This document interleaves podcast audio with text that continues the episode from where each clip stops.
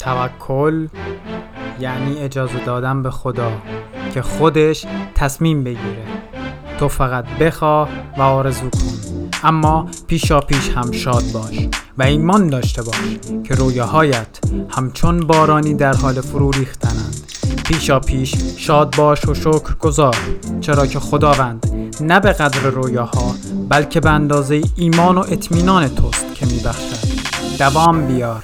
حتی اگر تناب طاقتت به باریک ترین رشته اش رسید حتی اگر از زمین و زمانه بریدی.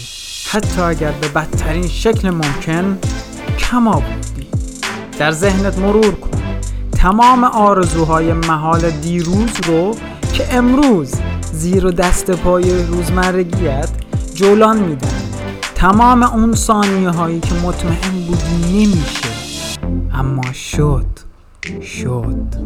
تمام اون لحظه هایی که فکر می‌کردی پایان راه اما نبود و یک راه دیگه برای رسیدن به اهدافت پیدا کردی و اون چیزی که از ته دلت می‌خواستی رو به دست آوردی. می‌بینی؟ خدا حواسش به همه چیز هست. پس دوام بیار تلاش کن بجنگ و تا به دستش نیاوردی تسلیم نشو. هر روز با خودت تکرار کن. من روی هدفم متمرکز میمونم و نمی‌گذارم هیچ چیز من رو از مسیرم دور کنه. می‌دونم ممکنه لحظات شرایط سختی پیش بیاد اما من تسلیم نمیشم. می‌دونم که از پسش برمیام اوضاع رو بهتر می‌کنم و هیچ مشکل و چالشی نمی‌تونه من رو متوقف کنه. هر چیزی که لایقشم رو به دست میارم. روزتون خوش.